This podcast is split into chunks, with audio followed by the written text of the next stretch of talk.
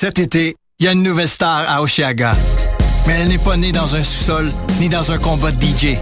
Elle a fait ses débuts dans un garage et a conquis des millions de fans autour du monde depuis. Et même si elle fait courir les foules, elle a jamais tourné le dos à la rue. C'est la nouvelle Spark de Chevrolet. Venez la voir performer au concert Oshiaga présente Plaster le vendredi 13 juillet. Rendez-vous à sparkentrenscène.com pour les détails. Chevrolet, à Oshiaga est fier de l'être. Veux un show, une soirée DJ ou même une soirée d'humour? La Coop Catacombe, c'est la place idéale pour étonner ton événement. Les Catacombes vous offrent une salle de spectacle de 325 places équipée d'un tout nouveau système de son qui garoche. Nous avons aussi une superbe terrasse de 77 places pour y tenir vos 5 à 7. La coopérative de travail Les Catacombes est située au 1635 Boulevard Saint-Laurent, à deux pas de Lucam. Pour plus d'informations, visitez la page Facebook Coop Catacombes.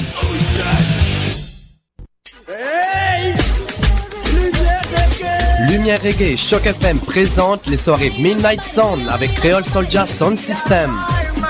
Alors ça se donne à chaque troisième samedi du mois au bar L'Alizé, 900 Ontario Est, à deux pas du métro Berry-UQAM.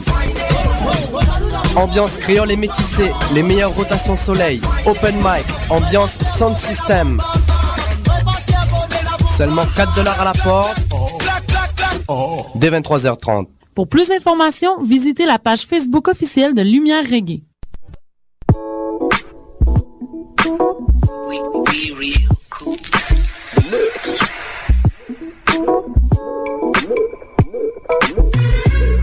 Vous écoutez Choc FM, l'alternative urbaine.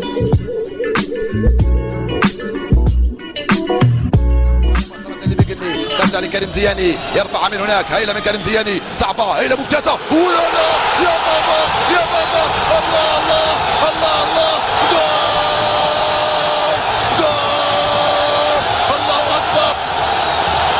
und in der Armee seines Landes seine Beförderung in den Rang eines Sergeants.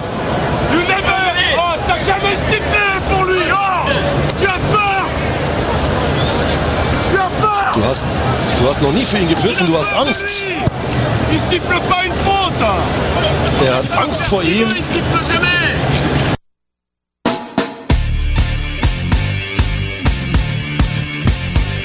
C'est pas des fariboles, vous vouliez un symbole? Courir est une chose, marquer en est une autre. Jouer, voilà le mot, si possible avec les autres. J'exprime la vie qui vaut lui souffle dans le dos. Et j'ajoute un dicton. Chasser le naturel, il revient au ballon. Vite Le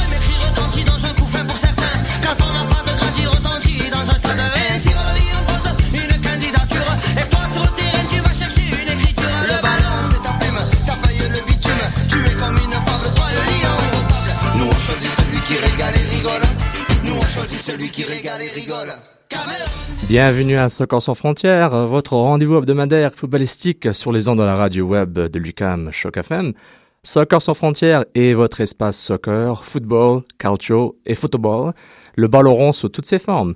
Au programme aujourd'hui, on parle de l'impact de Montréal qui continue son aventure et même son épopée en MLS avec des résultats intéressants, mais quand même en dents de scie quand même, mais quand même en de scie.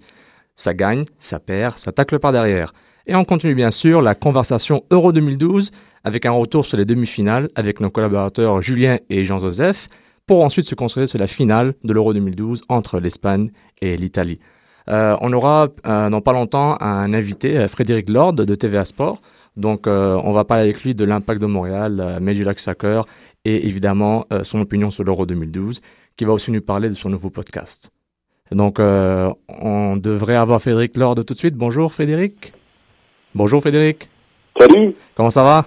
Bien toi? Merci beaucoup d'être à Soccer sans frontières sur les ondes de Choc FM, euh, de la radio de, de Lucam. Donc euh, d'abord, euh, je te remercie d'être parmi nous. Ben, c'est un grand plaisir. Un grand plaisir. Donc c'est une première fois pour nous, le premier invité hors, hors Choc FM, hors Soccer sans frontières. Ah. Et puis, Voilà, euh, invité de marque. et- Bravo, vous avez frappé un grand coup. Évidemment. Donc, euh, est-ce que c'est Frederick Lord, Frédéric Lord the First, ou euh, tout simplement Fred Lord? Euh, Frédéric Lord, Frédéric, tout excellent, simplement. excellent. Voilà. Donc, euh, pour te présenter, quoique tu n'as pas besoin de présentation, tu es animateur, commentateur et analyste sur des matchs de l'Impact de Montréal et de la Ligue des Champions européenne sur TVA Sport. Oui. Et tu animes aussi une émission le vendredi, tous les vendredis à 16h30, euh, à 18h30, euh, spécial Impact. Voilà, spécial impact euh, sur les ondes de TVA Sport. Et puis euh, aussi, euh, c'est tout nouveau, je pense qu'on va en parler plus tard, mais un tout nouveau podcast aussi sur euh, euh, le site euh, de- officiel de la Ligue, la MLS, mlssoccer.com. Exactement. Coup franc. Exactement, coup franc, exactement. Donc, euh, avec Extra Time Radio, March to the March et Tiro Libre. Tiro Libre, Voilà. le podcast espagnol. Il y a un podcast euh, français francophone du Québec euh, sur mlsoccer.com, coup franc. Et euh, tu es l'animateur de cette émission, euh, aux côtés de Antonio Ribeiro, qui est aussi ton collaborateur à TVA Sport, et Oui, Monsieur Mathias Van Hast. Voilà. Donc, euh, comment, euh, comment est passé ce processus de créer le podcast? Est-ce que la MLS vous a contacté depuis le début, dès que l'impact euh, s'est joint à la MLS, ou c'était un travail de, de un travail de négociation euh, et Ça, euh, ben, ça a été long, c'était un long processus. Euh, en fait, c'est parti. euh, moi, j'animais avec Tacle à l'époque un podcast euh, que je faisais moi-même sur euh, à Radio Canada. Exactement, oui. J'étais à Radio Canada. Euh, à ce moment-là, il y avait Antonio n'était pas là. Mathias, il était Antonio pas là. C'était Philippe Germain plutôt qui était là. Qui était là. Exactement. Et euh, dès le moment où j'ai j'ai passé à TVA, où j'ai commencé, j'ai fait mon entrée en MLS avec l'Impact? Exactement. Euh, on a discuté, euh, je connais un peu euh, les, euh, certains gens de la, de la MLS et on s'est lancé l'idée d'avoir un podcast, une balade de diffusion en français. euh, parce que euh, c'est une nouvelle réalité hein, pour la MLS, euh, le- la francophonie, euh, la francophonie nord-américaine. Euh, c'est un nouveau marché pour eux, c'est des, euh, des nouveaux horizons. Alors, ils ont, euh, et c'est toujours en processus, hein, ils ont l'intérêt, le désir aussi de rejoindre leur, je dirais, leur clientèle, mais plus, je dirais même leur, les amateurs de soccer francophone euh, nord-américain, peut-être euh, dans l'ensemble de la francophonie. Alors, euh, ça a été des allers-retours comme ça. Ça a été un, un j'allais dire un long, mais plutôt un lent, très, très lent processus d'aller-retour, de, euh, de moments. Et puis, tout dernièrement, euh, les astres se sont alignés et puis on a on, a commencé ça. On est à deux seulement en podcast là, pour l'instant. Euh, on est encore en rodage, je dirais, mais euh, ça, s'en vient pas mal. Très, très, très intéressant. Et en plus, l'initiative de la MLS a du moins à s'adapter à sa clientèle. Bon, on a le podcast espagnol Ti- Tiro Libre, euh, MLS Soccer a été en espagnol. Et votre collègue Mathias Van Hast euh, gère aussi le, le blog Coup Franc, qui a commencé quelques semaines après le début de la, saison 2012, où il y avait des articles. euh, en français aussi. Donc, euh, est-ce que, bon, tu as, parlé d'attirer une clientèle ou de renforcer une qui existe déjà. Est-ce que, euh, est-ce que tu penses qu'il aura une expansion énorme ou vraiment on va rester dans, on va commencer par ça, voir les, les statistiques qu'on reçoit au niveau trafic du podcast et du site et au niveau de l'intérêt des fans? Euh, c'est une bonne question. Écoute, euh, sincèrement, euh, c'est pour ça que je dis, euh, quand, quand on utilise le mot clientèle, c'est certain qu'il y a une, une idée de, d'entreprise, d'aller rejoindre l'amateur client. Mais il y a vraiment un désir euh, de par euh, sur le site web, c'est des amateurs de soccer. Il y a vraiment un désir profond de faire connaître la ligue, d'en parler de la ligue justement, de faire vivre cet esprit-là. Ce qu'on fait pas tout le temps à Montréal, on parle beaucoup de l'impact, puis j'en suis aussi le, le premier, premier à le faire. mais On parle de l'impact, mais on parle pas nécessairement du circuit de la ligue de la MLS. Alors il y a ce désir-là. Donc euh, il n'y a pas, pour l'instant, il n'y a pas un plan euh, clairement établi de ce qu'on veut. On, on commence cette balado-diffusion-là. Le but, c'est de la faire vivre de la, et de la, de la promouvoir le, le plus possible partout en Amérique du Nord et peut-être rejoindre aussi, avoir des antennes ailleurs. Euh, c'est euh, pour l'instant là, c'est vraiment le but, c'est de faire, de parler de soccer, de parler de ballon euh, et d'avoir du plaisir à le faire et de partager ce plaisir-là, euh, parce qu'il y a encore, il, il y a encore, il y a un engouement, mais il faut euh, y donner du corps à cet engouement-là. On le voit peut-être même avec les, les assistances à l'Impact de. Montréal. Euh, a, c'est drôle, j'en parle, de- à chaque fois que j'en parle aux gens, les, les, les- les gens font ah yeah, le soccer c'est le fun, c'est c'est bien. Euh, euh, de Stade Saputo, ça doit être plein. Même quand on, est- allé visiter le Stade Saputo, il y a des journalistes qui se demandaient si on allait agrandir euh, prochainement. Prochainement Et encore plus, oui. un visage un peu interloqué en disant on va commencer par remplir les 20 000 places. Après ça. Bref, il y a un engouement, il faut juste lui donner du corps et donner le goût aux gens et donner aussi la culture aux gens de pouvoir parler autant de Patrice Bernier que de Chris Wondolowski ou de ou de je sais pas Perry Kitchen à DC United. Il faut faire connaître ces gens-là. On connaît beaucoup, entre autres, on parle beaucoup de hockey, on connaît beaucoup de hockey, on connaît beaucoup les joueurs. Il faut euh, faire la même chose avec le soccer. Exactement, c'est un très bon point. On peut, on veut aussi peut-être éviter l'effet euh, Habs euh, du Canadien où euh, on remarque aussi que la ville est plus canadien que NHL, euh, que LNH, mais aussi l'engouement du sport est là, donc on, veut aussi que, la MLS soit connue dans, toutes ces villes où, où il pratiquait et d'autres villes potentielles. Et justement, il y a un sujet dont tu as parlé, que je vais parler peut-être plus tard, mais on va l'ouvrir tout de suite euh, par rapport à l'assistance euh, au Stade Saputo. Donc, euh, euh, euh, on était ensemble quand on avait visité, euh, durant la visite média du Stade Saputo. C'est un beau stade. J'ai aussi vu un match contre le Houston Dynamo. C'est très beau, mais on remarque aussi que contre Seattle, il y avait 10 plus ou moins 17 000 personnes euh, qui, étaient au stade. Le match contre Houston, qui est quand même une équipe de gros calibre, on était à peine à 12 000, 13 000 personnes. Et contre Toronto, ça a monté un peu plus vers les 14 000, 15 000. Donc, euh, justement, vous en parlez à votre émission euh, Spécial Impact euh, avec Jean-Philippe Batran, qui disait, euh, qui montrait un article de l'Impact de Montréal qui faisait un sorte de du marketing sur son site pour dire bon, on a le Stade Saputo, euh, on a un excellent produit. Maintenant, dites-nous ceux qui sont là et ceux qui sont pas venus, comment peut-on améliorer ça? Est-ce que tu penses que l'impact a peut-être surévalué ou sous-évalué le, le marché montréalais et québécois? C'est une question euh, que même l'impact, euh, euh, je pense, n'est pas en mesure de répondre. Euh, je pense pas qu'on a sous-évalué. Je, euh, je pense que c'est très possible et faisable. Et moi, je le vois au quotidien, le nombre de personnes qui qui aiment le soccer. Je vois avec l'euro aussi à Montréal. Les, les, les cafés, les quartiers sont sont remplis aussi avec l'euro. Euh, Est-ce qu'ils ont sous-évalué? Je pense qu'ils en ont eu beaucoup, et je l'ai écrit dans un article sur mon blog, sur la page de TVA Sport. Avec Tacle, Euh, je pense. Ils en ont, ils sont en gestion de croissance de l'impact. Les bureaux, euh, c'est des choses qu'on sait moins, mais euh, que si on y réfléchit, on peut anticiper. Là, ils ont doublé, même voire triplé le, le, personnel euh, à l'impact. Euh, ils ont aussi fait avec, euh, euh, ils ont construit un stade. En fait, euh, ils ont rénové, là, mais on peut dire ils étaient en chantier pour une bonne pa- partie de l'année. C'est des, c'est des chantiers qui ont occupé euh, beaucoup de gens, notamment Richard Legendre, qui fait aussi partie des communications, qui s'occupe de ces stratégies-là, euh, tout en respectant, ceci dit, tout en ne, euh, ne demandant pas une extension de l'argent euh, que le gouvernement lui avait offert à l'impact.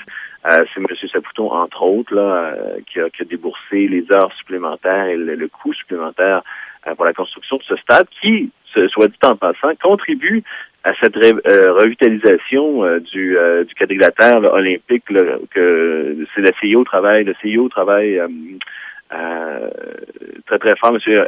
Hurtel travaille très très fort pour revitaliser ce bout de la ville et l'impact qui contribue. Bref, ceci dit, ils en avaient plein les bras. Ils ont peut-être euh, pas euh, atteint leurs objectifs au niveau marketing nécessairement, ou ils ont peut-être pas eu le temps de trouver toutes les stratégies euh, pour bien y arriver. Mais je pense que la meilleure stratégie, ce sera de construire un, une équipe sympathique, gagnante, euh, et, euh, et continuer comme ça. Et je pense que c'est ce que je dis aussi dans l'article. Les performances sur le terrain et le, le, le côté plaisant euh, d'être au stade et qu'on voit depuis deux, trois matchs, euh, je pense que ça va faire des petits. Moi, j'ai l'impression que ça va, euh, il va y avoir contagion. Et puis, euh, à- sur le long terme, je pense que l'impact va, va ressortir gagnant. C'est un très bon point. Puis je, je, je dirige les fans de soccer à lire ton article sur tvasport.ca. Et si je ne me trompe pas, ton blog s'appelle Avec Tacle. Oui, voilà, on a, j'ai- on- oui, voilà, bon, c'est ma, c'est ma marque de commerce en quelque sorte. Exactement. Donc, euh, justement, en parlant du produit sur, euh, sur le terrain, euh, bon, l'impact, juste avant la pause, contre le, la prise de Colorado, a, a changé vers une formation 4-2-3-1, qui a vu Philippe Martins se, se, se, se, libérer vers un, un côté comme, un, comme un milieu offensif. On Ouais. a vu les résultats contre les Sounders, on a vu les résultats contre les Houston Dynamo. On s'est dit, ben, en plus, on va faire entrer Marco Di Vaio contre Toronto, mais le match était un peu désastreux par rapport aux résultats attendus, surtout quand on est à la maison. Est-ce que tu penses c'est un accident de route ou vraiment euh, un accident de route avec un peu la fatigue euh, et un Toronto désespéré ou vraiment euh, les, les joueurs ont juste lâché prise pour une raison, pour une raison quelconque? Il y a un peu de tout là-dedans. Premièrement, c'est difficile de tirer un constat. On a essayé de faire l'exercice à l'émission la semaine dernière, euh, euh, vendredi dernier en fait, et puis euh, on n'a pas nécessairement, on, on ne sait pas quel est le vrai impact de Montréal. En même temps, dans une équipe d'expansion comme ça, euh, c'est certain qu'il va y avoir des hauts et des bas. Euh, la défense centrale, c'est un, et ça, c'est un gros, gros problème. Oui. Ferrari et Rivas devraient rater. Et là, on, à ce qui paraît, Ferrari pourrait revenir plus tôt, mais ensemble, là, ils pourraient rater les neuf ou les dix prochains matchs de l'Impact. Euh, c'est une, euh, c'est un gros, gros problème, ça, pour l'Impact, même si je crois qu'il y a des remplaçants qui sont capables, en- entre autres, en Assun Camara, et dans une autre, dans une peut-être un peu moindre mesure, mais il n'est pas si mal non plus, Chavard Thomas. Par contre, sur neuf matchs, il est capable de tenir la coupe, c'est difficile. En voilà un, euh, un problème défensif, parce que il faut pas oublier que Rivas et Ferrari gommaient certains, certaines lacunes de Donovan, Donovan Ricketts, notamment sur les, euh, les ballons aériens, sur certaines sorties aussi, euh, c'était important. Bref, il y a ça, il y a la défensive. Je pense qu'aussi euh, les équipes sont arrivent tranquillement un peu mieux préparées euh, par rapport à l'impact euh, de Montréal. Ils commencent à savoir ce qu'il faut faire. euh, pour euh, pour les battre en début d'année, ils ont clairement euh, dans le, le fameux 4-4-2 là, offensif euh, de Jesse Marsh où il y avait deux milieux devant la défense et deux alliés là, qui étaient souvent Arnaud et Map.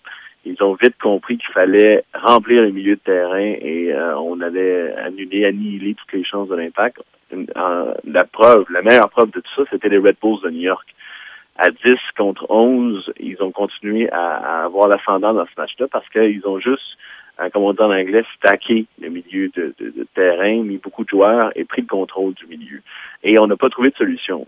Inversement, euh, l'impact a commencé à jouer avec plus de, de joueurs au milieu, avec ce trident-là qui, euh, qui est fort efficace, Bernier, Philippe et Warner. Exactement. Et puis, l'impression que j'ai, euh, en plus de, de tout ça, c'est que tranquillement, euh, les autres équipes commencent à comprendre ce qu'il faut faire. L'impact arrive à un premier plateau euh, et doit se trouver des solutions et a pas été en mesure, c'est ça qui est un peu plus inquiétant, et pas a pas été en mesure rapidement de se trouver des solutions de rechange, passer sur les côtés. Et la recette ne fonctionnait plus. Il aurait fallu changer euh, d'idée, trouver d'autres façons. Euh, on ne les trouve pas rapidement, ça, dans le, dans le système de, de, de Jesse Marsh. Et aussi, finalement, si on prend donc défense euh, difficile, milieu, on a trouvé la recette, et devant Divayo, moi je pense, comme mes collègues, comme plusieurs de mes collègues, je pense pas que Marco Divayo aurait dû euh, commencer ce match-là. Euh, il, aurait, il aurait pu venir en, en de luxe. Mais euh, devant, il un peu, euh, on s'est un peu marché sur les pieds. On, on s'est, pas, on trouvé pendant tout le match. Bref, c'était, ça peut-être la recette de cette défaite-là, assez humiliante. Non, c'est un très bon, un très bon point. Plusieurs points que tu fais qui sont excellents. Et surtout par rapport à, la présence du Devayo aussi rapidement que ça, après très peu d'entraînement avec euh, tout le collectif, toute l'équipe. Donc quand même, oui, on a vu quand même Philippe Devayo qui se marchait un peu. Devayo, est-ce qu'il est, est-ce qu'il va jouer comme 9,5, comme un 10 à la pointe? Est-ce qu'il était souvent sur les côtés? Donc il y a encore toute cette chimie qu'il faut re-régler parce que l'impact a quand même fait une chimie avec son euh, le triangle des Bermudes, Philippe euh, Bernier, Colin Warner. Donc ça, c'est un très bon par rapport à ça. Et un point que j'ai remarqué souvent, euh, qui euh, une corrélation entre le succès de l'équipe par rapport aux résultats et au jeu produit. Et je vais demander ce que tu en penses juste après. Et le fait que les, les latéraux, que ce soit Brobski, euh, euh, Valentine ou, euh, ou Tyson Wall, dépendant qui joue. En ce moment, c'est Brobski à gauche, Valentine à droite. Dès qu'ils commencent à, apporter, avoir un sorte d'apport offensif vers l'équipe, qui combine très bien avec Deviano à droite et Justin Mapp à gauche, ou Lamar Ningle à gauche, on voit que l'équipe a un peu plus de, de jeu, un peu plus de mouvement, qui met beaucoup de pression sur, sur l'adversaire. Donc j'ai remarqué à chaque fois que, c'est, que les latéraux donnent pas beaucoup d'apport offensif, l'équipe a, a des problèmes. Est-ce que c'est, et Jesse Marsh en a parlé régulièrement, est-ce que c'est quelque chose que tu vois aux entraînements euh, par rapport à les, les, des techniques, la tactique euh, par rapport aux latéraux? Euh, écoute, c'est, une question difficile à répondre. Les assignations pour les latéraux sont assez simples. Euh, quand il y a un espace, il faut y aller, mais on insiste aussi beaucoup sur la défense. Jamais, jamais les deux latéraux seront devant. Oui. Euh, ce qui, ce qui se fait de- en même temps euh, rarement, là, mais euh, c'était un précepte de, de Jesse Marsh. Euh, c'est une, euh, moi, mon collègue Olivier Brett, c'était un de ses chevals de bataille, un de ses cheveux- un- un- c'est ça, un, un cheval de bataille pour lui. Euh, en début d'année, il trouvait que les latéraux étaient pas, étaient pas assez impliqués. Euh, par contre, euh, oui, il y, a, il y a cette raison-là. Écoute, c'est, un- une question à laquelle je n'ai pas réfléchi. C'est une bonne observation quand même. parce que euh, Valentine euh, a pas été très impliqué dernièrement euh, vers l'avant, mais euh, moi je trouve qu'il a très bien joué défensivement. Exactement, oui. Euh, et euh, vous remarquerez souvent, à, mis à part là, si on enlève parce qu'il a connu un match putride à Los Angeles contre son ancienne équipe Ch- Chivas, il a été très très mauvais, Oui. des erreurs de marquage flagrantes. Mais ce qui est dernièrement, ce qui est arrivé, c'est que le joueur, souvent devant Valentine, on le on le voit pas de la soirée, on s'en rend pas nécessairement compte, mais euh, euh, il y a des joueurs comme ça et j'ai l'impression que Valentine a fait ça dernièrement. Euh, tu les vois pas de la soirée, tu vois pas leur adversaire de la soirée. Euh, alors ils ont cette capacité-là de, de, euh, d'isoler ou du moins de d'annihiler toutes les chances de, de leur opposant direct. Euh, mais euh, demeure un fait, moi aussi j'aimerais voir, parce que dans le football moderne, ça passe beaucoup par les défenseurs latéraux euh, et l'animation offensive. Euh, moi, j'aimerais voir plus d'implication. Encore faut-il de, bonnes courses euh, dans, dans la surface de certains attaquants et aussi un bon jeu de tête, ce qu'il n'y avait pas toujours, même avec euh, des gars comme Andrew Wenger, qui apprend encore le métier, ou Sanon Yassi aussi, qui, qui parfois a des des errements ou des flottements euh, de concentration, j'ai l'impression. Alors, euh, c'est ce que c'est un peu pêle-mêle tout ce que je te dis. Non, non, mais c'est c'est- un peu ce que je, ce que je pense euh, en ce moment par, par rapport aux latéraux. où J'ai de la misère à, Oui. à, à voir exactement euh, ce qui ce qu'ils peuvent ce qu'ils pourraient faire de mieux en attaque. Euh, ils pourraient, eux d'ailleurs, pourraient offrir une solution peut-être plus intéressante à quand on, quand ça fonctionne pas au milieu, quand on peut pas passer par le milieu. Exactement. En fait, le, quand tu dis que tes idées sont pas mal, mais au fait, elles reflètent plutôt le, le travail qu'il y a à faire. Il y a beaucoup de travail, c'est une équipe Oui. d'expansion. Et puis, au fait, on voit qu'il y a du bon, du moins bon, mais il y a quand même toute une évolution. Donc, on espère que le match contre Toronto n'est pas une finalité, mais au contraire, juste un blip dans le, dans le radar, puis qui va disparaître assez rapidement. Et c'est exactement aussi aussi la façon, euh, j'ai l'impression, de travailler de Jesse Marsh. hein. Il- il, euh, le système de jeu est, euh, est relativement clair, mais on laisse euh, on laisse beaucoup de responsabilités aux joueurs. On veut on veut des accords. On on on n'est pas très didactique, on n'est pas très euh, euh, Très micromanagement, c'est ça? oui, exactement. On n'a pas. euh, et des fois, c'est un, pour certains, c'est un défaut, pour d'autres, c'est une qualité. Hein, mais il n'y a pas des, euh, il y a pas des assignations claires, claires, claires. Il s'agit de, de- c'est des, c'est des ententes en paire. On travaille souvent en paire Jesse Marsh. Et euh, on veut des ententes, euh, de la cohésion euh, et dans, dans certaines dans certaines zones, dans des assignations par zone, des assignations aussi de de, de communication directe sur le terrain pour euh, faire fonctionner l'ensemble de la machine. C'est, ah, donc, ça, ça peut devenir pour certains flou. Je sais que certains joueurs s'y perdent, certains joueurs s'y plaisent. Cas de l'impact un peu cette année. C'est un, très bon mois que tu fais. Et puis, euh, pour finir notre conversation, on va te poser quand même ton expertise, euh, on va te demander ton expertise Euro 2012. Donc, euh, j'aurais peut-être trois. Je commence- fais attention parce que toutes mes prédictions sont tombées à l'eau, franchement. J'avais dit, euh, j'avais dit Russie, entre autres, et euh, Pologne sortaient du groupe A. J'avais dit ça après deux matchs, d'ailleurs. Russie et Pologne allaient sortir du groupe A. Ouais, tu vois ce qui est arrivé. On avait le- l'Ukraine vainqueur de l'autre côté, donc euh, ne t'inquiète pas. T'inquiète pas. Donc là, c'est Sydney, notre euh, un collaborateur aussi, notre master master DJ euh, à la console. Donc euh, justement, euh, moi-même, la Russie, je, les ai tagués comme euh, on en parle tout le temps, mais on ne le voit jamais. Quand j'avais Mhm. écrit sur afrocanlife.com, je me suis dit euh, bon, ils jouent bien, mais honnêtement, ils m'ont jamais impressionné tant que ça, à part euh, le, le Arshavin. euh, l'archamication de, de l'équipe en 2008. Mais rapidement, euh, si tu peux nous dire, ta plus grosse surprise, à part les Pays-Bas, je, je gardais ta tâche difficile, ta plus grosse déception, à part les Pays-Bas, et le meilleur joueur du tournoi, à ton avis?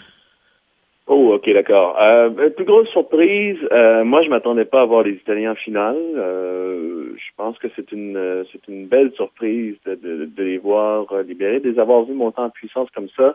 Un retour de Pirlo aussi, au début j'y croyais pas. Euh, tout le monde, dès le premier match, les gens se sont été éberlu- éberlués par le jeu de Pirlo. Et moi je, je prenais qu'un grain de mais forcé d'admettre que il connaît un un grand tournoi. Vraiment, je parlais avec un ami hier, il disait c'est c'est même c'est Zidane de, 2000, de 2012. Euh, Pirlo vraiment euh, joue un excellent tournoi. Bon point. Euh, c'est ma surprise. Euh, ma déception, c'est ça la deuxième question. Oui, la déception. Déception. J'ai vu la moitié du match Espagne-France, mais j'ai été déçu euh, du fait qu'on euh, qu'on offre un, un- un jeu assez défensif. Pourtant, euh, je trouvais que Blanc, moi, j'ai trouvé la saison de Patrice Evra vraiment, vraiment, mais alors là, vraiment mauvaise. Oui, je pense Alors, que tout le monde est d'accord. Quand, il a titularisé Clichy dès le deuxième match et qu'il en a fait de vraiment le- le- son, son joueur à gauche, je me suis dit, voilà, il, est, il entend raison et clairement, c'est un gars qui, euh, qui va jouer vers l'avant qui va prendre ses meilleurs éléments. Et je croyais aux chances de la France qui, qui ont somme toute bien joué dans les deux premiers matchs, mais ils ont joué hyper défensif euh, et sans grandes ambitions de ce que j'ai vu contre l'Espagne.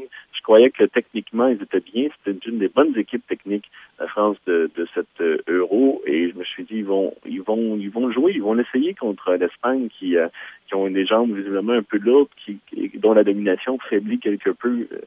C'est, c'est drôle à dire, même si ils sont en finale, mais tout le monde le sent que l'Espagne n'a pas ce côté intouchable avait il y a, il y a de ça euh, quelques années. Euh, alors, ma déception, c'est la France euh, qui joue ce quart de finale-là euh, sur euh, hyper défensif. Vraiment la déception. Et euh, finalement, vrai joueur du tournoi, ce qui me reste du temps, je on n'est pas dans Non, il n'y a pas de problème. Euh, joueur du tournoi, c'est une. euh, ben, je pense qu'on peut pas passer à côté de, de Pirlo. Oui. Euh, mais si je voulais être euh, un peu euh, original, euh, ouais, il faudrait voir. Il faudrait voir du côté. euh, euh, mais moi, j'ai aimé Zagoev. On parlait de la Russie. Hein, j'ai Oui. découvert un peu ce, ce joueur-là. Euh, vraiment, Papadopoulos aussi, le, le grand, les gros et grands défenseurs centrales euh, des, des Grecs. J'ai beaucoup, euh, j'ai beaucoup apprécié ce joueur-là. J'ai beaucoup, euh, je l'ai un peu euh, découvert aussi là-dedans. Et euh, je me, j'ai eu euh, en début de tournoi, j'attendais beaucoup. Je l'ai vu jouer une ou deux fois cette année à Porto, mais Moutinho avec les euh, João Moutinho avec les, euh, Le le Miguel, Portugal, oui. je l'ai trouvé, euh, il est monté en puissance. Je m'attendais à beaucoup plus dans les premiers matchs. Et je l'ai dit d'ailleurs à Marc de Santos sur Twitter, qui m'a un peu rabroué. Euh, et il avait raison parce que j'ai vu ses deux derniers matchs finalement et euh, il a joué un, excellent tournoi et j'ai hâte de voir s'il va passer, euh, si si peu d'ici quelques années, il va passer dans un, un, des grands grands clubs parce que c'est un grand milieu de terrain Moutinho. Mais au final, c'est Pirlo le joueur de l'Euro. Frédéric, la qualité générale du tournoi, qu'est-ce que tu en as pensé? Je pense que c'est un bon tournoi. Euh, J'avais beaucoup euh, au début, je, je pensais que ça allait être un très bon tournoi. Je pense que tout s'est placé quelque peu. Euh, c'est la même chose hein, à chaque fois. Euh, c'est meilleur que la Coupe du Monde de, de 2010, pour, qui pour moi était assez, euh, euh, assez parfois décevante. Euh, mais je pense que c'est un, c'est un, somme toute, un bon tournoi, un bon, six- un bon 7 sur 10, je dirais. Euh, mais c'est encore la même chose aussi. Hein, ces, ces gars-là sont en fin de saison euh, et euh, ça peut, euh, c'est, difficile de maintenir un rythme euh, à ce point-là, là, après avoir joué autant de compétitions, autant aussi d'enjeux, avec autant d'enjeux euh, depuis euh, depuis euh, août même dernier ou septembre dernier. Euh, Est-ce que tu proposerais un espace quoi plus long, qu'on commencerait ces compétitions-là au mois d'août, on leur donne un mois pour se préparer tranquillement au vert? Ah, j'ai j'ai peu, peu de solutions, pas de solutions vraiment. Euh, j'ai je j'ai pas euh, à franchement, je sais pas exactement euh, euh, ce qui ce qu'il faudrait faire parce qu'il y a une, une- euh, reculer aussi, il y a cet, euh, enjeu-là, un enjeu de cohésion aussi, de retrouver aussi ses, sa forme de match. Est-ce que c'est possible? Je sais pas. J'ai peu de solutions pour ça. Ben, donc, euh, je te remercie beaucoup, Frédéric. C'était une excellente conversation. euh, MLS, Oui. Impact et Euro. Donc, euh, et je te souhaite un bon match, une bonne finale de l'Euro 2012 demain et un bon Oui. match sur les ondes. de- et le match contre DC United et sur les ondes de TVA Sport ce soir, je ne oui, me trompe pas? ce soir, DC United contre Washington. Et puis, il fait très, très chaud à Washington, 35. 35 degrés. Alors, on a même peur de, de perdre le courant aussi. Il pourrait y avoir des problèmes de diffusion. On, on les souhaite pas, là. Mais euh, il y a des, euh, il fait très chaud et ça, les équipements techniques sont, euh, sont touchés même. Ils vont Alors, souffrir. euh, Ben, on, va, on, va oui. on va espérer que tout marche bien parce qu'on veut voir l'impact de Montréal jouer ce soir. Peut-être une victoire. euh, Espérons serait- que les caméras à 90 minutes dans les jambes. Exactement. Merci beaucoup, Frédéric. OK, salut. Au revoir. Donc on remercie euh, Frédéric Lord pour euh, sa contribution euh, pour parler MLS, Impact et Euro 2012. Donc nous-mêmes, on, on va être joints dans pas longtemps par nos collaborateurs internationaux, mais peut-être plus tard en émission, pour parler de l'Euro 2012, revenir sur les demi-finales Espagne-Portugal et ainsi que l'autre demi-finale Allemagne-Italie, donc euh, le derby euh, ibérique et le derby des frères ennemis euh, Italie-Allemagne, donc ça va être intéressant à voir. On va aussi revenir à, à- on va parler de quelques joueurs, et notamment Balotelli, Sidney voulait nous parler de, de Mario Balotelli, donc ah oui, c'est le, le- le héros. le héros vilain de 2012. c'est ça, Super Mario, qui a un peu crevé l'écran avec, avec, avec, avec Pirlo. Donc, euh, quelques, quelques petits mots, hein, on va faire un petit retour sur ces, sur ces frasques. Mais je pense qu'on peut enchaîner avec le- la demi-finale, euh, le gâchis allemand. Hein, Qu'est-ce que tu en Oui. penses Comment on peut appeler ça comme ça? On peut appeler comme ça un sorte de gâchis allemand. Euh, honnêtement, je trouvais que c'était déjà une belle demi-finale. Et euh, il y avait un, un très bon esprit. c'était physique, c'était technique, c'était tactique. Quoique les Allemands se sont beaucoup ouverts défensivement par rapport à des Italiens très intelligents. Donc, euh, euh, on parle, on parle, on parle de, de Bastian euh, Schweinsteiger qui était blessé depuis le début du tournoi, donc on, il n'était pas à 100%, mais quand même, était quand même sur le terrain. À ses côtés, pour moi, un des meilleurs joueurs du tournoi, Sami Khedira, milieu de terrain défensif entre guillemets du, du Real Madrid. Donc, ils sont confrontés les, deux milieux centraux à Pirlo et De Rossi. Donc, c'était vraiment une tâche difficile pour eux. Mais il y a quand même un échange de ballons, évidemment. Euh, on a vu Mario Balotelli marquer deux buts.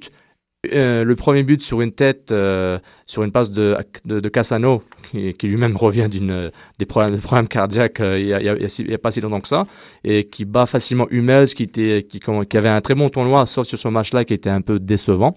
Et ensuite, le deuxième but, bon, Balotelli qui se retrouve tout seul euh, contre la défense allemande, euh, qui glisse, qui, qui glisse euh, derrière la défense allemande et qui marque un but incroyable, une frappe, euh, une, frappe très impossible à parer de, de, de, de Neuer et qui en plus enlève son maillot pour montrer la sculpture romaine qu'est Mario Balotelli. Puis on est joint tout de suite par Julien. Bonjour Julien. Oh, bonsoir. Salut, salut les gars. Comment ça va? Très très bien, très très bien. Bah, à l'approche de, de cette finale, quand on... petit préparatif euh, avec les apéros, le petit coca, et euh, on va être bien quoi. Ah, tranquille, donc la, la, la finale qui, euh, qui va commencer dans 24 heures, 26 heures plus ou moins. Donc, C'est ça, c'est ça, euh, c'est ça. Et puis euh, qui va, on verra l'Espagne et l'Italie, deux, deux équipes qui se sont rencontrées dans la phase des groupes. Ça s'est ça s'est terminé par Mm. un partout. On a vu l'Espagne, on a vu, on a vu l'Espagne euh, ne pas avoir d'attaquant. L'Italie jouer en 3-5-2. C'était inédit pour les équipes des, des deux côtés plus ou moins. Donc euh, si, tu, nous- si tu, nous, euh, tu nous préparais la table un peu pour, pour cette finale. Ouais, ouais, ouais, bien sûr. Déjà, juste un petit retour hein, Oui, sur, les demi-finales. Donc, euh, j'ai vu un, deux, deux, deux matchs complètement différents. Mhm. À savoir que euh, la première demi-finale Espagne-Portugal, j'ai trouvé très très équilibrée, euh, dû notamment à la tactique mise en place par les Portugais, à savoir de presser très très haut cette équipe espagnole pour essayer de, de, enfin de, qu'ils qu'ils fassent en sorte de ne pas développer leur jeu. Euh, j'ai trouvé euh, les Portugais très rigoureux, archi motivés, solidaires. Maintenant, euh, on a vu aussi que cette, cette tactique, pour la faire, il faut être, euh, j'ai envie de dire, euh, à un stade physique, en tout cas cardio, au-dessus de la moyenne. Et on a vu qu'ils ont un tout petit peu peiné les Portugais euh, durant, durant la prolongation. Et finalement, moi, cette demi-finale, je l'attribue à un coup du sort parce que, bon, c'est un peu la barre transversale qui a décidé de, du vainqueur. Non, c'est un très bon point. par- Bon, vas-y, vas-y, euh, Julien, excuse-moi. Ça, c'est pour la, la première, je sais pas ce que t'en penses. Et ensuite, ensuite j'ai vu une, une seconde demi-finale où là, euh, pour, pour ma part, en tout cas, ça n'a soufflé d'aucune con- contestation possible. Hormis les 15, peut-être les 15 premières minutes de, de la première mi-temps et les 10 premières de la seconde, où on a vu des, des Allemands entreprenants euh, et tenter des frappes de loin. Euh, à part ça, euh, j'ai vu une Italie euh, complètement maîtriser son sujet, avec un Buffon au sommet de son art et un Pirlo à l'apogée de, de sa carrière. Là, enfin, ce sont deux joueurs très très très très très en vue. Euh, je crois que Buffon a atteint les 35 ans, Pirlo 33, et pourtant il rayonne. Donc euh, les, les Italiens, je les ai vus plus forts dans les duels, je les ai vus plus forts dans la volonté de jouer, dans l'abnégation. Il y a, pour moi, il y avait, il y avait pas photo. Maintenant, mais s'ils réitèrent cette, cette, cette performance, alors là, tout est possible. hein, ils peuvent rêver du titre, euh, je l'annonce. Tout à fait. Mais Julien, euh, on va revenir un peu sur, euh, sur les Allemands. Pour moi, en tout cas, Mhm. c'est la, première fois en, en, en 5-6 ans où je les vois s'adapter à l'adversaire et pas essayer d'imposer tout simplement leur style de jeu. Est-ce que tu ne penses pas que c'est une erreur tactique de la part de, de Joachim Löw? Bien sûr, exactement, exactement. Mais on s'est tous posé la question d'ailleurs devant notre écran à- au début du match quand on a vu Kroos titulaire. On s'est dit qu'en fait, euh, pour la première fois, Joachim Löw, il a, il a vraiment mis en place un système autour d'un seul joueur parce qu'on savait que c'était pour bloquer euh, Pirlo et, euh, et ne pas euh, ne pas faire en sorte que la première passe bah, soit de qualité. Et bizarrement, bah, comme tu dis, c'est c'est exactement vrai. Ils ont ils se sont euh, ils ont changé leur système de jeu et ils ont un petit peu gâché leur jeu au détriment de bah, de ce qu'on a pu voir dans les dans les premiers matchs. T'as tout à fait raison. Mais Et je pense ouais, même et je pense même que l'eau n'a pas su- n'a pas su réagir parce qu'à la mi-temps à la mi-temps tu dois jouer avec avec deux attaquants. Il peut pas faire sortir Gomez pour pour le remplacer par Klose et rester si tu veux avec une seule pointe. Il fallait essayer d'aller les bouger. Enfin Barzagli et Bonucci, ils ont pris tous les duels de la tête. C'était impressionnant. Mais parce qu'il n'y avait aucun poids, aucun poids pour les gêner. C'était, euh, enfin moi j'ai trouvé Joachim Le un tout petit peu en dessous de, de ce qu'il a montré euh, ces quatre dernières, ces six dernières années avec la Manchester en tout cas. Euh, Moi, c'est un très bon point. Puis j'étais vraiment étonné, non pas que j'aime pas le joueur, c'est de voir Lucas Podolski titulaire. Je trouve que ce, il, est encore, il est quand même jeune, il a quand même 26-27 ans, et il vient de se joindre à Arsenal, euh, de, le club euh, de Londres. Et euh, ce qui m'a vraiment déçu était, bah, durant le tournoi, il avait plus, euh, depuis le début du tournoi, il avait plus ce, ce côté pep physique dans le sens, c'est un gars qui court, c'est un gars qui accélère, c'est un gars qui va courir derrière la défense, qui va faire mal au latéral droit qui joue de son côté. Et durant tout le tournoi, je n'ai pas vu, euh, j'ai pas vu assez de, de ce type de jeu de Lucas Podolski. Et j'étais étonné qu'il soit titulaire contre contre contre l'Italie après avoir perdu sa place à André, à, à Schürrle ou Rose, ça dépendant, Exactement. ça dépendant comment il switchait d'un côté à l'autre. Et puis euh, ça m'a un peu déçu. Avoir Gomez, ça me dérange pas par rapport à Klose. Quoique Klose, tactiquement et au niveau, des, au niveau du, déplacement, il est beaucoup plus intelligent que Gomez. Mais euh. Gomez aussi fini très bien. Et en même temps, du côté droit, ben, ils ont fait avec Kroos, Baba et Kroos, ils, ont avec, euh, avec, avec les, avec les latéraux. Euh, Philippe Lam a fait beaucoup de travail à gauche. Boateng n'était pas aussi incisif du côté droit. Exactement. Mais, euh, mais comme j'avais dit auparavant, j'étais en qu'une joine, euh, Schweinsteiger était quand même blessé, mais a quand même joué.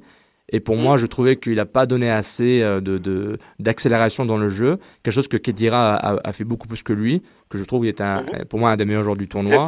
Euh, Mais c'était assez intéressant. Puis on voit Hummels euh, qui n'a pas eu son meilleur match, malheureusement pour lui, parce que je trouve qu'il a fait quand même un bon tournoi. Euh, il, il était assez solide.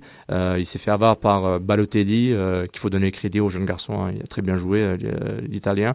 Puis et ensuite, euh, Bachtuber, que je trouve pas si bon que ça. Je trouve que c'est quand même un bon joueur. Il a le niveau de Ligue des Champions, mais je trouve, j'ai pas l'impression qu'il est vraiment euh, que je le mettrais comme titulaire en équipe d'Allemagne. Bon, c'est mieux que père euh, Mertesacker, mais euh, il y avait beaucoup de faillites collectives, individuelles, pour battre une équipe d'Italie qui était à son apogée, euh, qui, qui, qui arrive à son, à son apogée sous Prandelli. Donc, C'est ça, et surtout que la remarque de Sid est archi pertinente parce que là où ils ont vraiment euh, manqué, c'est surtout au point de vue psychologique en fait, parce que le message du coach, nous, en tout cas les tous ceux qui ont regardé euh, et les spécialistes ont vanté un peu le ben, comme ça le mental allemand, à savoir qu'ils étaient sûrs de leur force, qu'ils n'avaient peur de personne. Et bizarrement, le message qu'envoie Joachim Löw, c'est euh, de revenir à un milieu à 5 pour empêcher Pirlo de, de, de déployer son jeu. Donc euh, moi vraiment j'étais vraiment surpris et, euh, et je me suis dit que finalement l'Allemagne ils n'étaient pas aussi sûrs que ça quoi.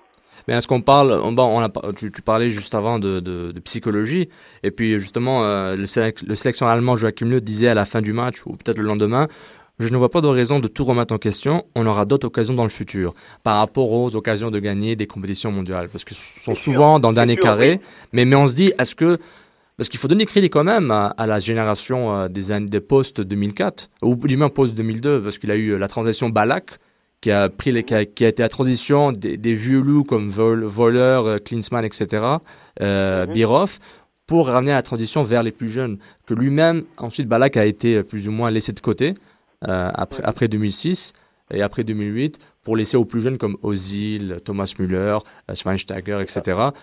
Mais à un moment, il faut donner crédit aux Allemands pour ce qu'ils font. Ils ont quand même construit un projet, Bien sûr, un, projet, mais ça fait mal quand même. On se dit bon, les Allemands sont tout le temps là, mais ils gagnent jamais. Et, et- et- et- et quand ils sont là, ils tombent sur une des meilleures équipes euh, du monde, l'équipe euh, l'équipe d'Espagne, la, la Roja version euh, 2008 euh, et plus. Donc un peu on dirait ils ont pas de bol. Et ils sont tombés sur, euh, sur l'équipe du siècle peut-être, entre guillemets, je dis ça pour, euh, vrai, pour exagérer. Puis euh, en, en même temps, euh, je veux pas trop euh, leur enlever du crédit pour avoir construit tous ces programmes-là. Parce que nous, il faut, faut pas oublier, Thomas Müller par exemple, il a seulement 22 ans. Et puis il se fait- non, non, il se- mais je- il- je il suis se- il tout se à fait fait- d'accord avec toi. il se fait remplacer par un autre jeune de 21 ans. Donc il y, a- il y a tout le temps un renouvellement. Mais après, après bon, c'est une question de chance, mais une question de- d'exécution. Mm. Bah, C'est ça. Puis, euh, pas, bah, moi, j'ai j'ai que ça à dire sur l'Allemagne euh, par rapport à. hum, on pourrait parler aussi un peu de l'Espagne, euh, parce que j'ai, ce que je veux revenir à ce que tu disais sur l'Espagne-Portugal. Euh, quand je regardais, j'écoutais un peu entre guillemets, je regardais, je lisais la twittosphère par rapport à ce match. Il y avait un commentaire qui est revenu souvent et ça m'agaçait parce que je me suis dit, ben, je me sens pas comme ça. Il trouvait que le match était ennuyant. Est-ce que, ok, donc je suis pas le seul. Je, je, je- je pensais que j'étais le seul qui, qui pensait que c'était un bon match parce que il avait une sorte de consensus. Bon, je dis pas majoritaire parce que j'ai pas accès aux données Twitter sur les sondages, etc. Mais je trouvais que c'était un bon match. Je trouvais que les Portugais, comme tu as dit, ils ont fait un pressing énorme, mais énorme avec euh, Ronaldo, Moutinho, Miguel, Mereles, euh, même Almeida. Bon, qui, bon, je pense que ce sont la meilleure facette du jeu et son pressing malheureusement pour le Portugal, euh, la- l'attaquant de pointe. Et puis je trouvais que c'était vraiment super, vraiment voir Pepe Alves euh, jouer le physique, jouer le tactique, euh, capable de totalement éliminer euh, Negredo, que je pense qu'il n'a pas sa place comme titulaire. Et en plus, voir Co- Co- Coentrao, vraiment faire un travail acharné du côté gauche, continuer à monter, quelque chose qu'il a fait depuis qu'on l'a découvert à la Coupe du Monde 2010 en Afrique du Sud. Et il a donné beaucoup de mal aux Espagnols. Et il faut donner aussi crédit aux Espagnols avec Ramos qui se reconvertit encore une fois en défenseur central, lui qui est central de formation avant d'arriver au Madrid pour être remis comme latéral droit. Euh, Je trouve qu'il fait un excellent travail contre, euh, pour stopper les, les attaques portugaises. Puis évidemment, euh, on a aussi le défi, le, le duel des gardiens. Casillas, bon, qui a fait des arrêts pour, pour sauver son équipe durant, Oui. les- durant le match. Et aussi Rui Patricio, qui a fait son travail, qui a même fait son travail durant la, la séance des, péna- des pénalties, qui a arrêté le premier penalty de Xabi Alonso. Malheureusement, c'était pas assez pour, euh, pour les Portugais. Donc, euh, je, me sens, un- je me sens un peu mal pour le Portugais. Je trouve que vraiment, c'est. euh, c'est euh, génération d'or après génération d'or, entre guillemets, euh, depuis la génération Rui, Rui Costa, Figo, Deco. Ensuite, maintenant Ronaldo qui a prouvé que, bon, les gars, je suis là. Euh, j'ai tout donné, vous pouvez pas me blâmer. Moi, je marque 100 buts avec le Madrid, mais, mais avec le Portugal, je peux pas tout marquer tous les buts. Et euh, je trouve qu'il a fait un excellent travail. Ah oui, Ronaldo a vraiment pris une, une longueur d'avance euh, dans la, dans la course euh, pour, euh, pour le Ballon d'Or. Bien euh, sûr. Une saison assez, euh, assez exceptionnelle, euh, la victoire de, du Real de Madrid. Et puis euh, sortir le Portugal de ce qu'on appelait le, le groupe de la mort avec, le, avec la, la- la Hollande, la- l'Allemagne, je pense. Trois, trois buts. Bon, ben, une très belle compétition. hein. Et bon, comme il rappelait, euh, l'an passé, qu'est-ce que faisait Messi? Ben, Il est éliminé en quart de finale de la Copa. Donc euh, voilà, c'est, pas- c'est- il a prouvé quand même euh, qu'il pouvait être un peu plus euh, qu'un joueur de, de petits matchs cette année. Mhm. D'ailleurs, ça me fait penser qu'il avait marqué au Camp Nou hein, pour faire la victoire du, du, Mm. du Real. N'est-ce pas? Donc euh, c'est Mhm. non, une belle saison par, pour, pour, pour Ronaldo. C'est bien. C'est ça, je, C'est je, trouve décevant de, de tout le temps le stigmatiser avec une image. Oui, il a du gel, oui, il est beau gosse, entre guillemets, oui, il, il, a- il change sa coupe de cheveux à la mi-temps, mais honnêtement, tu vois ce que le joueur donne, euh, il, il est ouais, incroyable. Moi, il me frustre un peu parce qu'il est trop individuel de temps en temps, il commence à se, à se jouer tout seul à la baballe, mais euh, quand on fait le contraste avec, avec le Barça, mais honnêtement, on, en- on enlève le côté, euh, le côté fashion, le côté GQ, et on revient au- à la valeur absolue du joueur. C'est un excellent joueur. Ah oui, ça c'est sûr. Ça- et puis, Moi, pour terminer, sur, pour terminer juste sur demi-finale, je sais pas si, euh, enfin, c'est une question que je vous, deux petites questions que je vous pose. Je, je sais pas si c'est que moi, mais je trouve honnêtement que l'équipe espagnole, euh, depuis maintenant six ans et maintenant en tout cas, je trouve honnêtement que c'est, d'un point de vue technique, je pense qu'on est arrivé au summum de la technique. J'ai vu à deux trois reprises, sur deux trois phases, les Espagnols repartir euh, de leur surface de réparation, euh, par, par passe courte, faire un taureau dans la surface de réparation. Je sais pas, est-ce que est-ce que c'est moi qui l'ai vu seul ou est-ce qu'ils ont dégagé une sérénité quasi euh, quasi surhumaine en fait dans leur capacité technique? Je sais pas si vous avez ressenti ça, Euh, tout- bon, mais j'ai l'impression qu'à aucun moment, à aucun moment, ils ont senti qu'ils pouvaient être dépassés techniquement. Techniquement, c'est euh, c'est une équipe vraiment, euh, vraiment très très au point. Euh, bon, euh, en termes de perfection, je, ne- je ne sais pas. Mais euh, ce que je peux ajouter quand même, c'est que j'ai vu un, un Brésil-Argentine Euh, 4-3 ou 3-2 genre, euh, Non, je pense Oui, que à- à- 4-3, hein, c'est cela, un triplé, triplé de Messi. Au New Jersey, et, oui. euh, et, et techniquement, en, en- techniquement, c'était très impressionnant. Euh, ça faisait, euh, ça faisait un petit moment que j'avais pas vu du, euh, du football sud-américain. Et il y, a quelque chose. Il y a, y a pas que l'Espagne. En termes de pouvoir enchaîner, genre comme des petites passes, genre, c'est- c'était très très très impressionnant. Par contre, oui, en l'Espagne, l'Espagne sont au point. le noyau barcelonais, genre, bon, C'est très très, c'est c'est fort, très fort. Oui. Et ma deuxième petite remarque, puisque vous êtes aussi des grands joueurs de foot, est-ce que vous n'avez pas trouvé ça bizarre que Ronaldo se place en cinquième? Parce que ça a beaucoup parlé, en tout cas sur les réseaux sociaux en France, et on s'est tous posé la question pourquoi s'être placé en cinquième alors qu'on sait très bien qu'une qu'une séance de enfin capitaine, meilleur joueur du monde, c'était à lui de si vous voulez de, de montrer l'exemple entre guillemets. Et on a tous été surpris de le voir tirer en dernier. Alors deux questions sont posées. Il y a il y a les euh, si vous voulez ceux qui ceux qui l'aiment pas qui disaient qu'il voulait encore être le héros et marquer le dernier penalty et ceux qui étaient un peu plus réalistes et qui se disaient que finalement comme c'était Casillas dans les buts, il avait peut-être peur, enfin il se sentait pas de commencer parce qu'il sait que Casillas le connaît par cœur. Euh, moi, je regarde. Euh, Patricio a arrêté le premier penalty de l'Espagne. Si Mhm. tout s'est passé comme prévu après cet arrêt, on parlerait même pas de ça.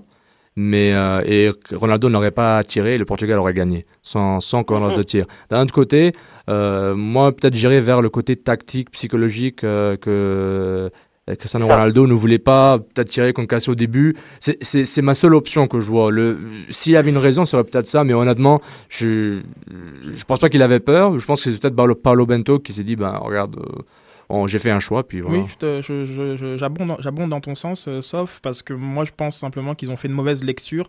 Euh, Aujourd'hui, Mhm. euh, le, le- le tireur le plus important, ben, c'est le quatrième. Euh, à une époque, c'était peut-être le cinquième, genre comme, euh, mais Ouais. aujourd'hui, c'est le quatrième. Euh, je pense qu'il il voulait être décisif. C'est pour ça qu'il s'est mis à la position qui était, selon lui, la plus décisive. Donc, non, moi, je, je suis plus de- du côté de la mauvaise lecture. Genre, comme aujourd'hui, les, les- les séances de penalty ne se décident plus au cinquième tireur, mais plus suis d'accord. 3, 3-4. Donc, c'est plus comme ça que, que je le vois. Et... Mhm. C'est un bon point. Puis on avait, euh, on- ça va être une anecdote qui va durer euh, des décennies avec Alves, Bruno Alves qui va pour tirer, mais en fait c'est Nani qui lui dit non non c'est mon tour, tu t'es trompé. Donc moi je me sens mal pour Alves parce que j'aime bien ce joueur. Euh, comme dirait Ouais. Christophe Christophe Laboc, notre ami, c'est un peintre du bâtiment, c'est un peintre du, du bâtiment. Donc il a quand même, euh, il a quand même ben, fait un bon tournoi. Et puis j'avais mal pour lui parce que le garçon, le garçon, le l'homme qui, euh, qui était prêt psychologiquement pour tirer le coup franc, mais on se dit est-ce qu'il était vraiment concentré, est-ce qu'il s'est trompé de, de- est-ce qu'il s'est trompé de d'ordre, etc. Donc c'était un peu dommage. J'espère que c'était pas ce facteur-là qui a fait qu'il rate le penalty ou du moins que Casillas euh, fasse l'arrêt. Et euh, c'était assez intéressant. Puis euh, vraiment, pour moi, les penalties, c'est vraiment bon. C'est au-delà de la chance maintenant, parce que quand tu as des des gardiens sereins qui ont une certaine euh, Ah oui, comment dire, un, un certain euh, mojo, hein, je trouve pas le mot, un certain mojo comme Casillas. On va voir les demi-finales, les trois, Casillas, Neuer et Buffon. Maintenant, on aura Casillas Ouais, contre, contre Buffon. C'est des, c'est vraiment des, des gardiens de but de top niveau. Casillas qui a tout le temps été dans l'ombre de Buffon, sauf peut-être les deux dernières années quand Buffon était euh, en série B. Mais là, Buffon reprend, reprend le- la place numéro 1 avec euh, la Juve, euh, qui sont champions de Serie A. Et là, avec, euh, qui se rencontrent encore une fois, peut-être le maître contre l'élève. Euh, on verra peut-être demain. C'est euh, c'est assez intéressant comme duel quand même, quand on voit les gardiens. Et, euh, mais je voudrais d'abord féliciter le Portugal pour quand même une bonne compétition. C'est pas, il faut être fier. C'est un petit pays, puis ils font beaucoup de choses quand même. Ben moi, juste, juste avant de vous quitter, parce que je sais que Jeannot attend d'avoir la ligne pour, euh, pour parler plus en profondeur de, de l'équipe italienne. Bah, pas de problème. Je vais, je vais, je vais juste euh, me mouiller pour, euh, pour cette finale qui est pour moi l'une des plus indécises sur ces, sur ces dix dernières années. On t'écoute. Mais, euh, mais je pense quand même que le l'expérience des grands rendez-vous comme ça là depuis euh, quatre, depuis quatre ans et, euh, et la technique euh, espagnole fera la différence. On note et, ça. dans, et dans le cas d'une victoire espagnole, euh, je, je donne le meilleur joueur du tournoi à Andrés Iniesta ou Iker Casillas. Excellent point. On note ça. Puis on te remercie beaucoup, euh, Julien, pour ton, ton, excellente, ton excellente euh, contribution. Puis on te souhaite un bon match demain. Pas de problème les gars. Merci, Julien. Super, merci à vous, super émission. Merci encore. Bonsoir. Donc on remercie Julien pour sa contribution, euh, son excellente, son excellente contribution euh, à, à l'émission Soccer sans frontières. Et on va te joindre, euh, dans- euh, on va te joindre peut-être plus tard. Non, on peut peut-être. En tout cas, je- on oublie ça pour deux secondes. Je continue à parler un peu de, de, de je commençais à parler de l'Italie. Euh, on avait parlé un peu de Mario Balotelli. Oui, Euh, le, le- le- le héros hein, du, du jour, hein, de, de zéro à, à, à héros, parce que Balotelli euh, euh, souffre beaucoup, ce, ce jeune garçon, et on va un peu savoir pourquoi. Donc, ce garçon d'origine euh, ghanéenne et qui a été élevé par des parents italiens euh, depuis l'âge de 1 ou 3 ans, euh, ça, c'est les, les histoires. Euh, les sources di- diffèrent un peu. hein. Euh, donc Balotelli, c'est, beau- c'est beaucoup de choses. Hein. Balotelli, c'est surtout l'artificier. hein. On s'en rappelle, en octobre 2011, euh, les, les pompiers débarquent chez lui. Pourquoi? Parce que Balotelli et son, me- son- et son me- meilleur ami s'ennuyaient et ont décidé de, de ra- de ramasser un paquet de feux d'artifice et de les euh, faire sauter dans, dans l'hôtel. Euh, il a après, par la suite, euh, dans, dans, dans son, un style ca- très caractéristique, servi euh, de d'égérie pour une campagne de prévention sur- contre l'utilisation de, de feux d'artifice. Donc on le voyait, attention, les feux d'artifice, c'est mauvais. Le lendemain, euh, il, il marque contre, est-ce que c'était contre Manchester, il me semble, avec un fameux t-shirt Why Always Me? Why Always Me? Pourquoi? Parce que je pense que c'est pas tout le monde qui fait, qui fait sauter des feux d'artifice dans son salon. Mario Balotelli, c'est aussi une, un, un justicier. Euh, Une fois, lors d'une séance d'entraînement, il voit un petit garçon qui lui, demande un autographe et qui lui dit Mais euh, t'es pas à l'école, toi? Euh, Non, répond le petit garçon, j'ai des problèmes au collège. Alors, j'y mets plus les pieds. Balotelli furieux, genre comme dit, au gosse, ok embarque dans sa Maserati. hein.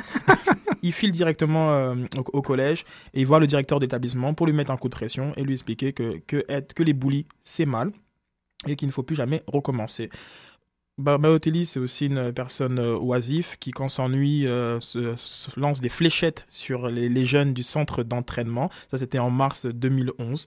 Heureusement, bon, euh, il, il visait, il visait mal, pas comme sur le terrain. Et euh, il, s'est- il s'est pris une, il pris une grosse amende, une semaine de salaire. Une semaine de salaire de Mario Balotelli, c'est 100 000 livres. 100 000 euh, livres environ, Tranquille. hein, à quelques, à quelques, quelques scènes près. Quelques pennies près. Oui, et on a un, personnage euh, assez euh, confiant, pour ne pas dire parfois imbu, euh, qui lorsqu'il avait gagné le trophée de, de meilleur jeune, Golden Boy Trophy, qui était donné par le Tuto Sport, pour le meilleur jeune de moins de 21 ans, avait dit bon, qui c'est qui le deuxième là? Il s'appelle comment? Jacques Will, et oui, Wiki, en, par- en parlant de Wilshire, le, le, le, très doué milieu d'Arsenal. Euh, je vois pas qui c'est lui, mais la prochaine fois qu'on affrontera Arsenal, je, vais le surveiller de près et je vais lui prouver pourquoi j'avais ce trophée et pas lui.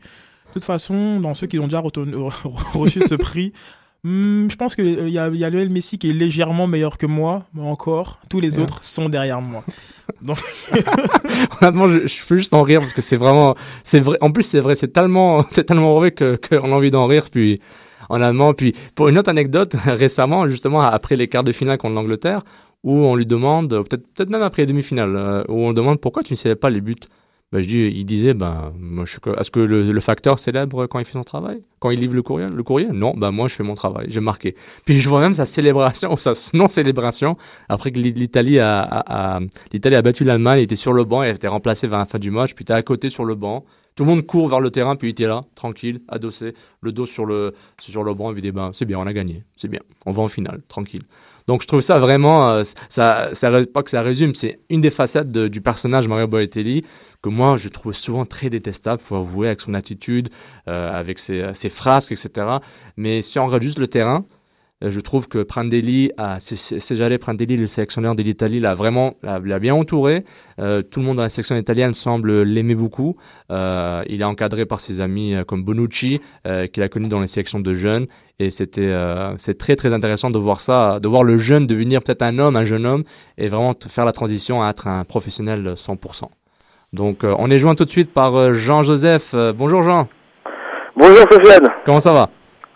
Bah écoute, ça va, mon équipe est en finale. Ah, voilà, bah vas-y, raconte-nous l'Italie. Ton équipe, euh, attends, c'est pas la, la Zambie, euh, les Pays-Bas? Ah, non, non, non, non, j'avais deux équipes. Déjà, euh, pour euh, étayer toute euh, polémique, euh, que mon cher Sidney a essayé de mettre en exergue tout à l'heure, en filigrane, j'avais deux équipes. J'avais soit l'Ukraine, bah, elle est sortie, et l'Italie. Excellent Et choix. J'avais dit au conditionnel, j'avais dit l'Italie au conditionnel, que si elle passait le premier tour, qu'elle irait jusqu'au bout.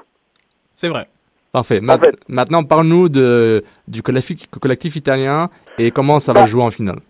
Déjà, pour euh, le collectif italien, moi, c'est une équipe que j'aime beaucoup parce que euh, c'est une équipe qui garde son identité. Euh, déjà, il y a un truc que j'ai remarqué, je fais une corrélation avec euh, ce qui se faisait, par exemple, les années où ils sont arrivés en finale en 94 ou en 2000. Oui. C'est-à-dire que leur projet de jeu, euh, ils sont revenus vraiment dans des fondamentaux. C'est-à-dire un 4-4-2 classique, comme ils ont toujours su le faire. Euh, un jeu à une touche, une à deux touches de balle, et un jeu direct et dans la profondeur pour leurs attaquants. Surtout avec euh, un milieu euh, récupérateur au nom de Pirlo qui vient pratiquement chercher des ballons dans les pieds de- des défenseurs. Et surtout à noter le retour du marquage individuel des défenseurs euh, en Italie. C'est-à-dire qu'on revient vraiment aux traditions euh, du football euh, défensif italien. Au point même que euh, j'ai pu remarquer que des fois quand Gomez ou, euh, ou euh, close. Décrochait, on, on retrouvait Bonucci au milieu de terrain avec. C'est Au c'est- risque de se retrouver, au risque de désonner en fait. c'est un très bon point, ça. Surtout. Euh, et surtout, euh, il y a un joueur qui m'impressionne vraiment beaucoup dans cette, euh, dans cette équipe, surtout en défense, c'est euh, c'est Cellini. Oui, Chiellini qui, Chiellini. qui, qui, qui se convertit en latéral, en central, qui a été vraiment converti en latéral exceptionnellement pour ce match, Exactement. pour bloquer, euh, pour bloquer Charleux. Oui. Et du coup, Charleux, on l'a pas vu du match. Je savais même pas qu'il était dans le match. Exactement. Puis c'est la force de Chiellini qui est aussi euh, le, un pilier de la, de la Juve, euh, champion de Serie A. Donc euh, tu amènes un très bon point. je- Bien Jean. sûr, bien sûr. Et surtout, j'ai aussi noté une très bonne complémentarité avec entre euh, entre Pirlo et euh, De Rossi, qui De Rossi est là vraiment pour ratisser euh, tous les ballons de, de, de l'équipe adverse. Que bah, chose que Pirlo fait aussi d'ailleurs. Et Pirlo, il a une stat hyper impressionnante. On dit que c'est le joueur qui a piqué le plus de ballons à l'adversaire, au nombre de 52. Les, Ita- les Italiens roublards, comme on dit. hein. Oui, depuis le début du tournoi. On parle, de ballon, 52 quand on, parle de ballons piqués dans les pieds de l'adversaire, donc euh, Pirlo a, a- a une capacité de récupération énorme. En effet, euh, oui, bon point. Très Et quand, on le, quand on le voit physiquement, on dirait pas que c'est un mangeur d'hommes comme Gattuso l'a été avant. Tu vois, c'est il, euh, il, a, un- il a un QI euh, football tactique hyper élevé. Si on s'il y avait un test à faire, si ce test existe, Pirlo serait dans le, le top 5 facilement du monde, tellement qu'il est intelligent. Et puis tu disais, euh, Où, serait, oh, où- où se- où serait Nasri Ribéry? Euh, il serait à la moyenne. Euh, passage à l'oral. L'écrire. les- les- Excusez-moi. Il passe à l'oral. Voilà. Donc, et puis, justement, as un très bon point sur De Rossi. Est-ce que Daniel De Rossi et son apport au milieu de terrain a libéré Marquisio? Énormément. Parce que Marquisio, bah d'ailleurs, le- le- le- l'action la plus explicite, c'est euh, le ballon du 3-0 qui loupe, à, je crois, à la 80e minute. À Di Natale, je pense. Non, ah, c'est, non, c'est Non, Marquisio lui-même qui rate. Exactement. donné, il rate euh, Oui, c'est une vrai. occasion toute faite où, euh, où Bachoubar glisse complètement dans la surface. Oui, puis il fait une double feinte, puis il rate son tir du pied droit. oui. Voilà, exactement, exactement. On a vu, on a beaucoup plus vu Marquisio dans ce match depuis le début du tournoi en fait. Exactement, il est un peu plus libéré, vraiment, en plus c'est un gaucher naturel et son droit, son pied droit est intéressant, puis... Bien sûr, euh, non, bien sûr. Non, c'est un très bon point, vraiment, le, le triangle De Rossi, Marquisio, Pirlo a, a beaucoup aidé à- au succès de cette, cette équipe, il faut donner crédit à, à Prendelli, et puis... euh, et, Et surtout, euh, et, et oui. surtout que, euh, surtout en attaque, il y a un joueur qui fait vraiment un travail extraordinaire depuis le premier match, c'est Cassano. Oui, exactement. Cassano qui revient de, de, de, de, problèmes de, cœur. Il y a peut-être 5, Mm. même pas 6 mois. Il revient, puis il joue un rôle typique italien de 9,5. Joue à droite, joue à gauche, joue derrière l'attaquant. Il sacrifie pour l'équipe. Puis honnêtement, on connaît que ce garçon avait beaucoup de problèmes de comportement euh, à la Rome, à la Roma, au Real Madrid, à la, à la, À la Samp. à la Samp de Gênes, exactement, où, Mm. il s'est- où il s'est fait virer de l'équipe euh, pour avoir insulté le président. Donc, euh, c'est vraiment, on dirait que Prandelli a pu ramener des, des joueurs qui ont un certain comportement et qui dit bon leur valeur footballistique est trop importante pour moi, je, vais, je serai capable de les gérer et de les faire jouer dans, le, dans, dans ce nouveau système qu'il a créé depuis deux ans, euh, depuis euh, la, débac italienne de 2010 sous Marcelo. Justement, euh, ce que je trouve formidable avec Prandelli, c'est que je suis sûr que je pourrais lui trouver des, euh, des valeurs euh, de sociologue. Parce que si on regarde bien euh, les joueurs intrinsèquement, intrinsèquement parlant, on se rend bien compte qu'il y a énormément de différences ne serait-ce qu'au niveau du comportement et euh, de la carrière. On se rend bien compte que les 23 acteurs qu'il a pu prendre, euh, ce sont des joueurs qui ont eu des parcours assez assez différents. Euh, notamment, on va prendre le- l'exemple Balotelli, Oui. où euh, avant sa sélection, sa sélection a été remise en question plus d'une fois. Euh, Cassano, c'est pareil. Euh, il a quand même eu le cran avec euh, avec les, les matchs truqués de, de, de renvoyer chez lui le le- l'arrière droit titulaire, euh, le joueur de la, la Lazio de Rome, j'oublie son, son son nom.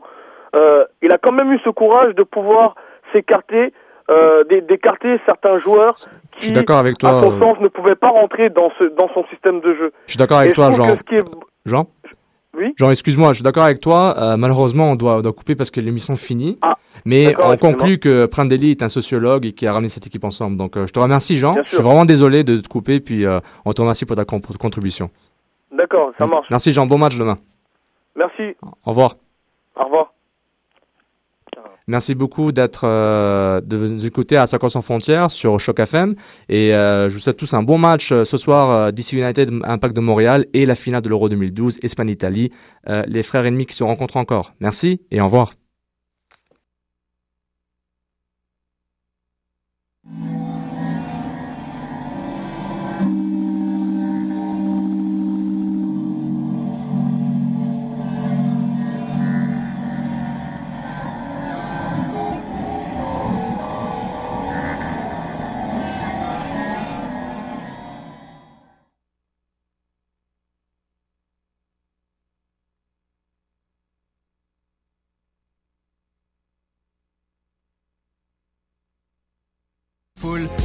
Jamais tourné le dos à la rue.